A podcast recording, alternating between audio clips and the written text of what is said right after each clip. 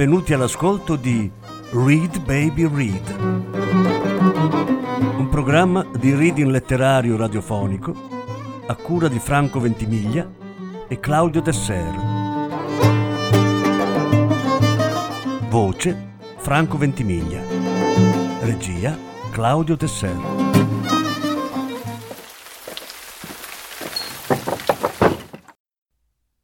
Lucia Berlin Sette racconti da La donna che scriveva racconti. Lettura in dieci parti. Ottava parte. In quel momento ero solo disgustata. Non avevo ancora afferrato, non capivo come mi avrebbero visto gli altri. Non avevo idea che i capi d'accusa contro di me si stavano accumulando. Uno dei poliziotti me li ha letti da dietro il banco in fondo alla stanza Ubriachezza, interferenza con un arresto, aggressione di un agente di polizia, aggressione con uso di arma letale, tentato omicidio, resistenza all'arresto, comportamento lascivo e indecente, atti sessuali su un minore, gli hai leccato gli occhi, incoraggiamento della delinquenza minorile, possesso di marijuana. Ehi, ma che stai dicendo? ha detto Joe. Zitto, gli ha sussurrato Jess. Questa cosa gioca a nostro favore. Evidentemente ce l'hanno messa loro. Eravamo già stati perquisiti, no? Altro che cazzo, ha detto Joe. Senza contare che se ce l'avessimo avuta, ce la saremmo fumata. Hanno portato via Jess. A me e a Joe ci hanno messi sul sedile posteriore di una macchina della polizia. Dopo chilometri e chilometri siamo arrivati al carcere di Redwood City. L'unico pensiero che avevo in testa era che Jess non c'era. Immaginavo che l'avrebbero mandato ad Albuquerque e che poi finalmente sarebbe andato a Londra.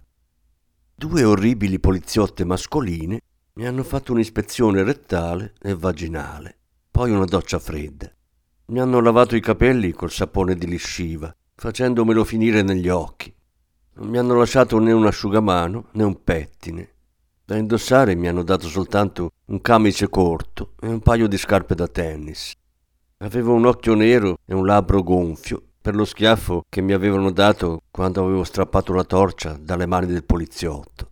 Quello che mi aveva portato di sotto continuava a rigirare le manette, procurandomi tagli sanguinolenti su entrambi i polsi, tipo tentativi di suicidio venuti male. Non mi hanno lasciato ottenere le sigarette. Meno male che le due puttane e l'alcolizzata, mie compagne di cella, mi hanno fatto fare un tiro ai loro mozziconi umidicci. Nessuna rideva o parlava. Ho passato la notte a tremare per il freddo, per il bisogno di bere. La mattina siamo andati in pullman al tribunale. Ho parlato da dietro una vetrata, al telefono, con un grasso avvocato rubizzo che mi ha letto il verbale. Il verbale era un resoconto distorto e falso dall'inizio alla fine rilevata la presenza di tre personaggi sospetti nell'atrio dell'aeroporto. Donna con due Hells Angels, uno indiano, tutti armati e potenzialmente pericolosi. Io ripetevo che le cose scritte nel verbale erano bugie.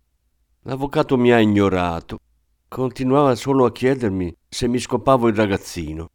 Sì, ho detto alla fine, ma questa è praticamente l'unica cosa di cui sono accusata. Lo sarebbe stata se questo verbale l'avessi scritto io. Corruzione di minore.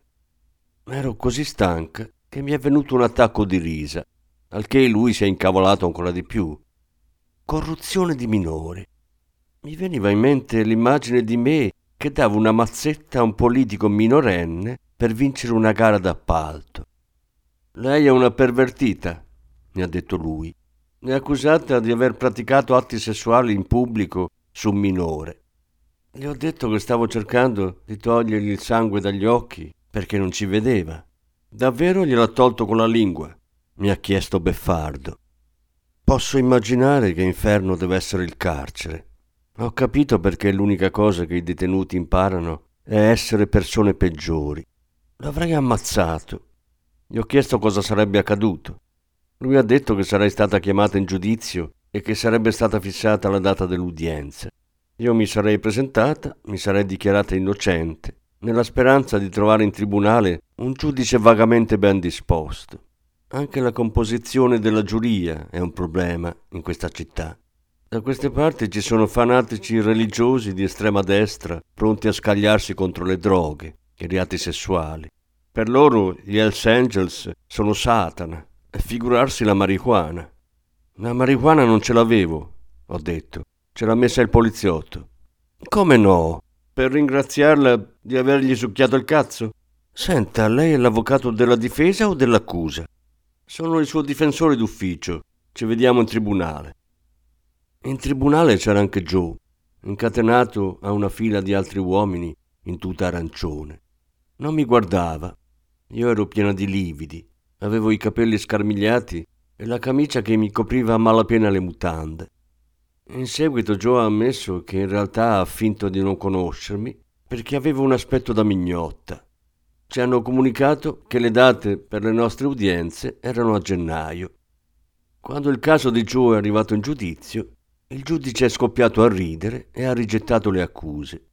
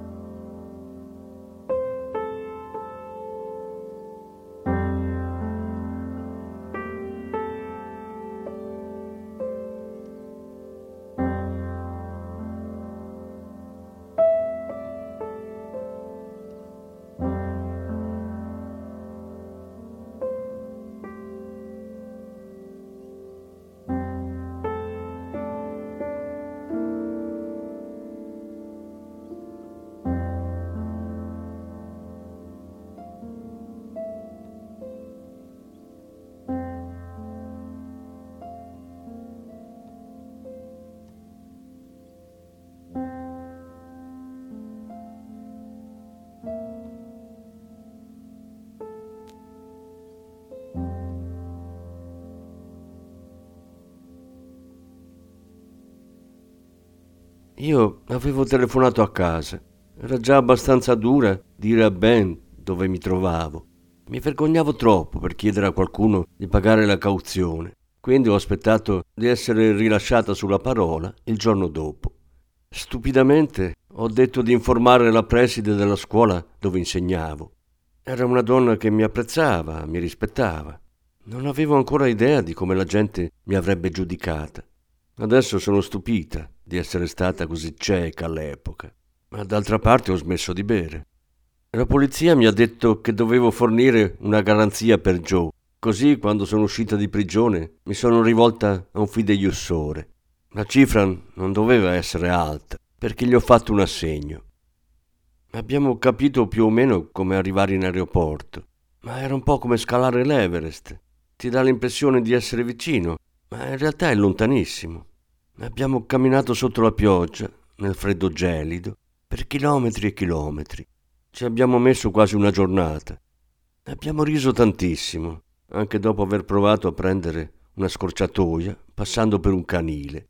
Abbiamo scavalcato la staccionata con i Doberman che abbaiavano e ringhiavano. Gianni e Pinotto. Una volta sulla superstrada nessuno ha voluto darci un passaggio.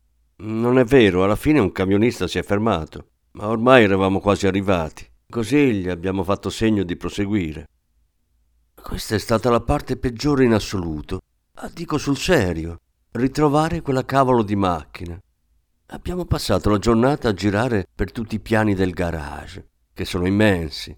Su e poi di nuovo giù tutto il giro, e poi di nuovo su tutto il giro, finché a un certo punto non siamo scoppiati a piangere. Un pianto di rotto, per la stanchezza, la fame e il freddo. Un anziano signore di colore ci ha visti e non ha avuto paura di noi, nonostante fossimo fradici fino al midollo e stessimo piangendo come due cretini. Non si è nemmeno preoccupato che potessimo portare fango e acqua sulla sua vecchia immacolata Hudson. Saliva e scendeva facendo ogni volta tutto il giro, dicendo che il buon Dio ci avrebbe sicuramente aiutati. E quando abbiamo trovato la macchina abbiamo esclamato in coro Ringraziamo il Signore. Quando siamo scesi ci ha detto che Dio vi benedica. Che Dio benedica lei, grazie. Abbiamo detto, io e Joe, all'unisono, come rispondendo a una preghiera in chiesa. Quel tizio è un angelo, porca troia. Davvero un angelo, ho detto io. Sì, è quello che ho appena detto, proprio un angelo. Nel vano del cruscotto c'era più o meno un quarto di Jim Bean. Ci siamo seduti lì col riscaldamento a palla e i finestrini appannati a mangiare Cirios e certi crostini che erano in un sacchetto di cibo per anatre e ci siamo scolati la bottiglia di whisky. Devo confessare una cosa, ho detto a Joe.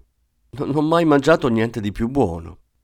Tornando a casa sotto la pioggia, non abbiamo parlato. Guidava lui io continuavo a cercare di spannare i finestrini. Gli ho chiesto di non dire niente ai miei figli e nemmeno a Jess delle accuse e del poliziotto. Era stata solo una faccenda di disturbo della quiete pubblica, ok? Perfetto, ha detto lui. Dopodiché non ci siamo detti più niente. Io non mi sentivo in colpa, né mi vergognavo. Non mi preoccupavo del guaio in cui mi ero cacciata o di cosa avrei fatto. Pensavo solo che Jess era partito.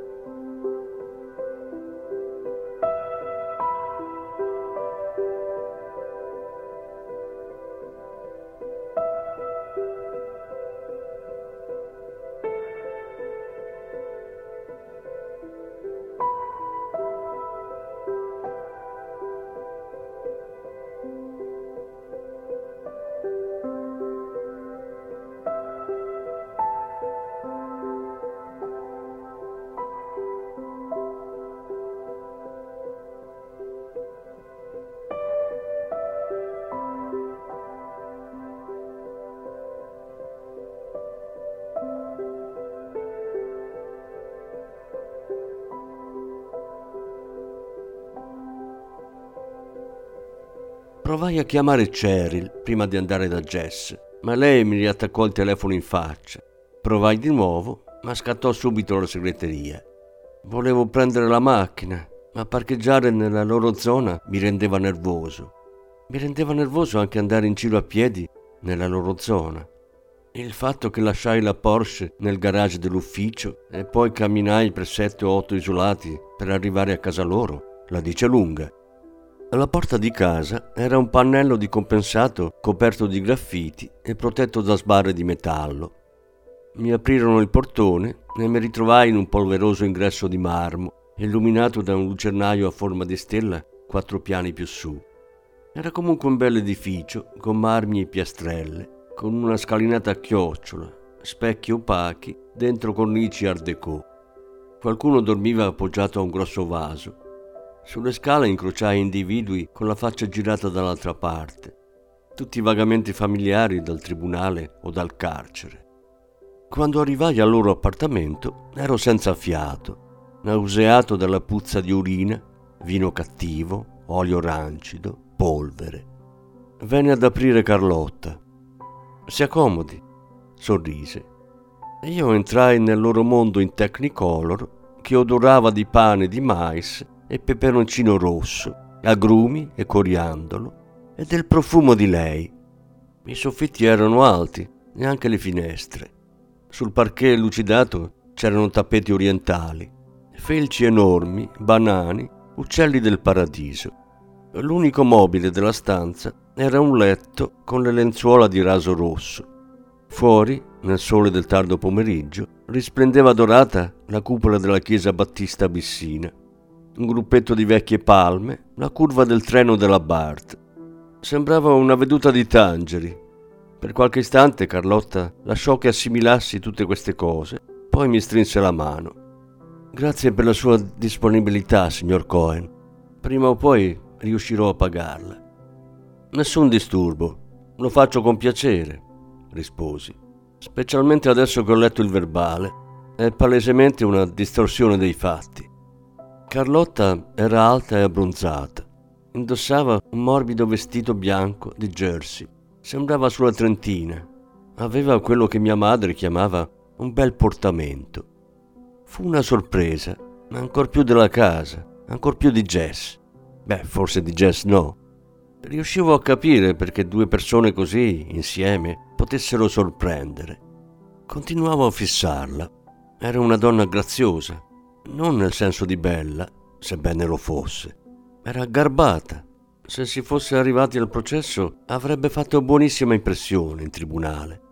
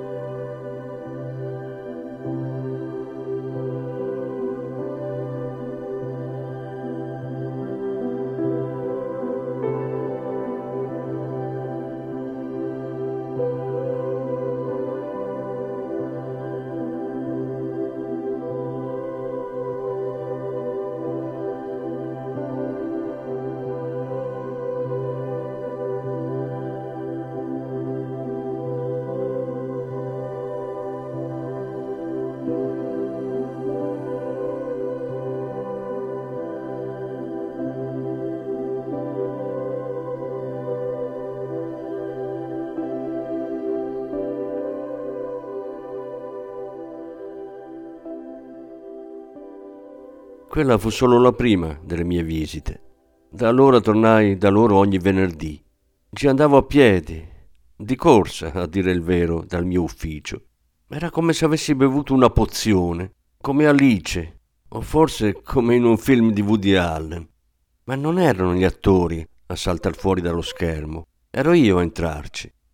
La prima sera lei mi accompagnò nell'altra stanza, con un bel tappeto bucara, bisacci da motociclista una tavola apparecchiata per tre persone, con fiori e candele. Angie sullo stereo. Alle finestre c'erano veneziane di bambù e il vento leggero proiettava sulle pareti ombre simili a festoni. Jess salutò dalla cucina, uscì per stringermi la mano. Portava un paio di jeans e una maglietta bianca. Entrambi avevano un colorito luminoso. Erano stati tutto il giorno all'estuario. Ti piace casa nostra? Le pareti le ho dipinte io. Guarda la cucina. Giallo cacca di neonato. Carina, vero? È fantastico questo appartamento. E ti è piaciuta anche lei, lo sapevo. Mi passò un gin tonic. Come fai a... Ho chiesto alla tua segretaria. Stasera sono io il cuoco. Immagino che avrai delle domande da fare a Maggie mentre io finisco di cucinare. Lei mi portò sul terrazzo, uno spazio davanti alle finestre sopra le scale antincendio, largo per ospitare appena due cassette di latte. Di domande da farle ne avevo diverse. Sul verbale era scritto che aveva dichiarato di essere un insegnante. Mi disse che lavorava in una scuola superiore luterana, ma che aveva perso il lavoro ed era stata anche sfrattata. Parlava con sincerità. Disse che i vicini si lamentavano da tanto tempo, perché erano in troppi a vivere in quella casa, e per la musica ad alto volume. Quello che era successo era stata solo la goccia che aveva fatto traboccare il vaso. Era contenta che il suo ex marito avesse portato i tre figli più piccoli in Messico. In questo momento sono molto confusa, incasinata, disse. Si faceva fatica a crederle, sentendo la sua bella voce calma. Mi raccontò brevemente cos'era successo all'aeroporto, prendendosi una parte di colpa maggiore di quella che Jess le aveva attribuito. Per quanto riguarda le cose di cui vengo accusata, mi dichiaro colpevole, a parte la marijuana, quella ce l'hanno messa loro. Ma è il modo in cui lo descrivono a essere disgustoso. Per esempio, Joe ci ha baciati, sì, ma è stato un gesto di amicizia. Non gestisco certo un giro di prostituzione minorile. La cosa davvero disgustosa e ingiusta era che il poliziotto stava picchiando Jess e che gli altri stavano lì fermi a guardare. Qualsiasi persona normale avrebbe fatto quello che ho fatto io. E grazie a Dio il poliziotto non è morto. Le chiesi cosa avesse intenzione di fare dopo il processo. Sembrò spaventatissima e con un filo di voce ripeté quello che Jess mi aveva detto in ufficio, e cioè che avevano deciso di non pensarci fino alla fine del processo. Ma non riesco a essere lucida e quindi a organizzarmi. Disse che parlava bene lo spagnolo, che aveva pensato di cercare lavoro in un ospedale o come traduttrice giurata. Aveva lavorato per quasi un anno a un processo nel New Mexico. Aveva buone referenze. Conoscevo quel caso e conoscevo il giudice e l'avvocato con cui aveva lavorato. Caso famoso. Un tossicodipendente che aveva sparato cinque colpi di pistola alla schiena di un poliziotto della squadra antidroga e se l'era cavata con l'accusa di omicidio preterintenzionale. Parlammo un po' dell'ottima difesa in quel processo e io le dissi dove rivolgersi per trovare lavoro come traduttrice giurata.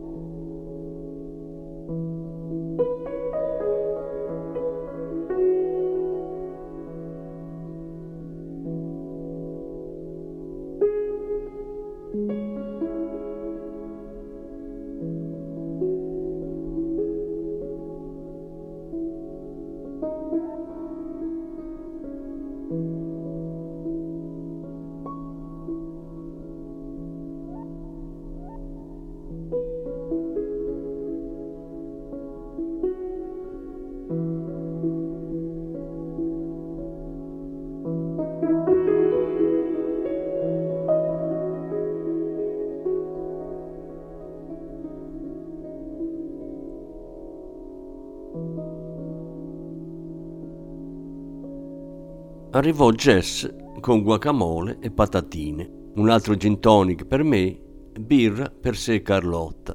Lei si lasciò scivolare a terra e lui si sedette. Lei si appoggiò alle sue ginocchia. Lui le mise una mano, belle dita lunghe, sulla mano, mentre con l'altra sorseggiava la birra. Non dimenticherò mai il modo in cui le appoggiò la mano sulla gola. I due non amoreggiavano, né facevano i piccioncini, mai un gesto erotico o espansivo, ma quando erano vicini c'era qualcosa di elettrico tra loro. Lui le teneva una mano sulla gola. Non era un gesto di possesso, ma come fossero una cosa sola. Certo, Maggie può trovare a decine di lavori e poi potrà cercarsi una casa, anche per i figli. Il fatto è che loro stanno meglio senza di noi. Sicuramente sentono la sua mancanza e viceversa. È stata una brava madre. Li ha tirati su bene. Hanno carattere, valori, senso di chi sono. Sono ragazzi sicuri e onesti. Ridono sempre. Adesso stanno col padre, che è molto ricco. Li può mandare ad Andover e a Harvard, dove è stato lui. E possono andare in barca a vela, pescare e fare immersioni. Se tornano con lei, me ne devo andare io. E se me ne vado, lei comincerà a bere. Non riuscirà più a smettere. Ne sarà una cosa terribile. E tu cosa faresti se fossi io ad andarmene? Io? Morirei. Il sole tramontava nei luminosi occhi azzurri di Carlotta, che si riempirono di lacrime. Lacrime che non scesero lungo le guance, perché rimasero impigliate nelle ciglia riflettevano il verde delle palme, dando l'impressione di un paio di occhialini da piscina color turchese. Non piangere, Maggie, disse Jess. Tirò la sua testa verso di sé e bevve le lacrime. Come facevi a sapere che stava piangendo? gli chiesi. Lui lo sa sempre, disse lei. Di notte al buio io sono girata dall'altra parte e sorrido e lui mi fa Cosa c'è di tanto divertente? Vale anche per lei. Magari dorme, russa, e io sorrido. Lei spalanca gli occhi e mi sorride. Poi ci mettemmo a tavola. Una cena fantastica. Parlammo di tutto, tranne che del processo. Non ricordo perché, ma a un certo punto cominciai a raccontare storie sulla mia nonna russa, decine di storie. Erano anni che non ridevo tanto. Mi insegnai la parola scionda. Che scionda! Che vergogna! Carlotta sparecchiò. Le candele si erano consumate per metà. Tornò e portò caffè e creme caramel. Mentre finivamo il dolce disse John, posso chiamarti consulente? Dio no, disse Jess. Mi fa pensare alle medie. Finirà per chiedermi da dove viene tutta la mia rabbia. E chiamiamolo giure consulto. Egregio giureconsulto ha avuto modo di riflettere sulla difficile situazione della gentile signora qui presente? Certo che sì, bravo uomo. Un attimo, vado a prendere la cartellina così vi faccio vedere come siamo messi. Thank you.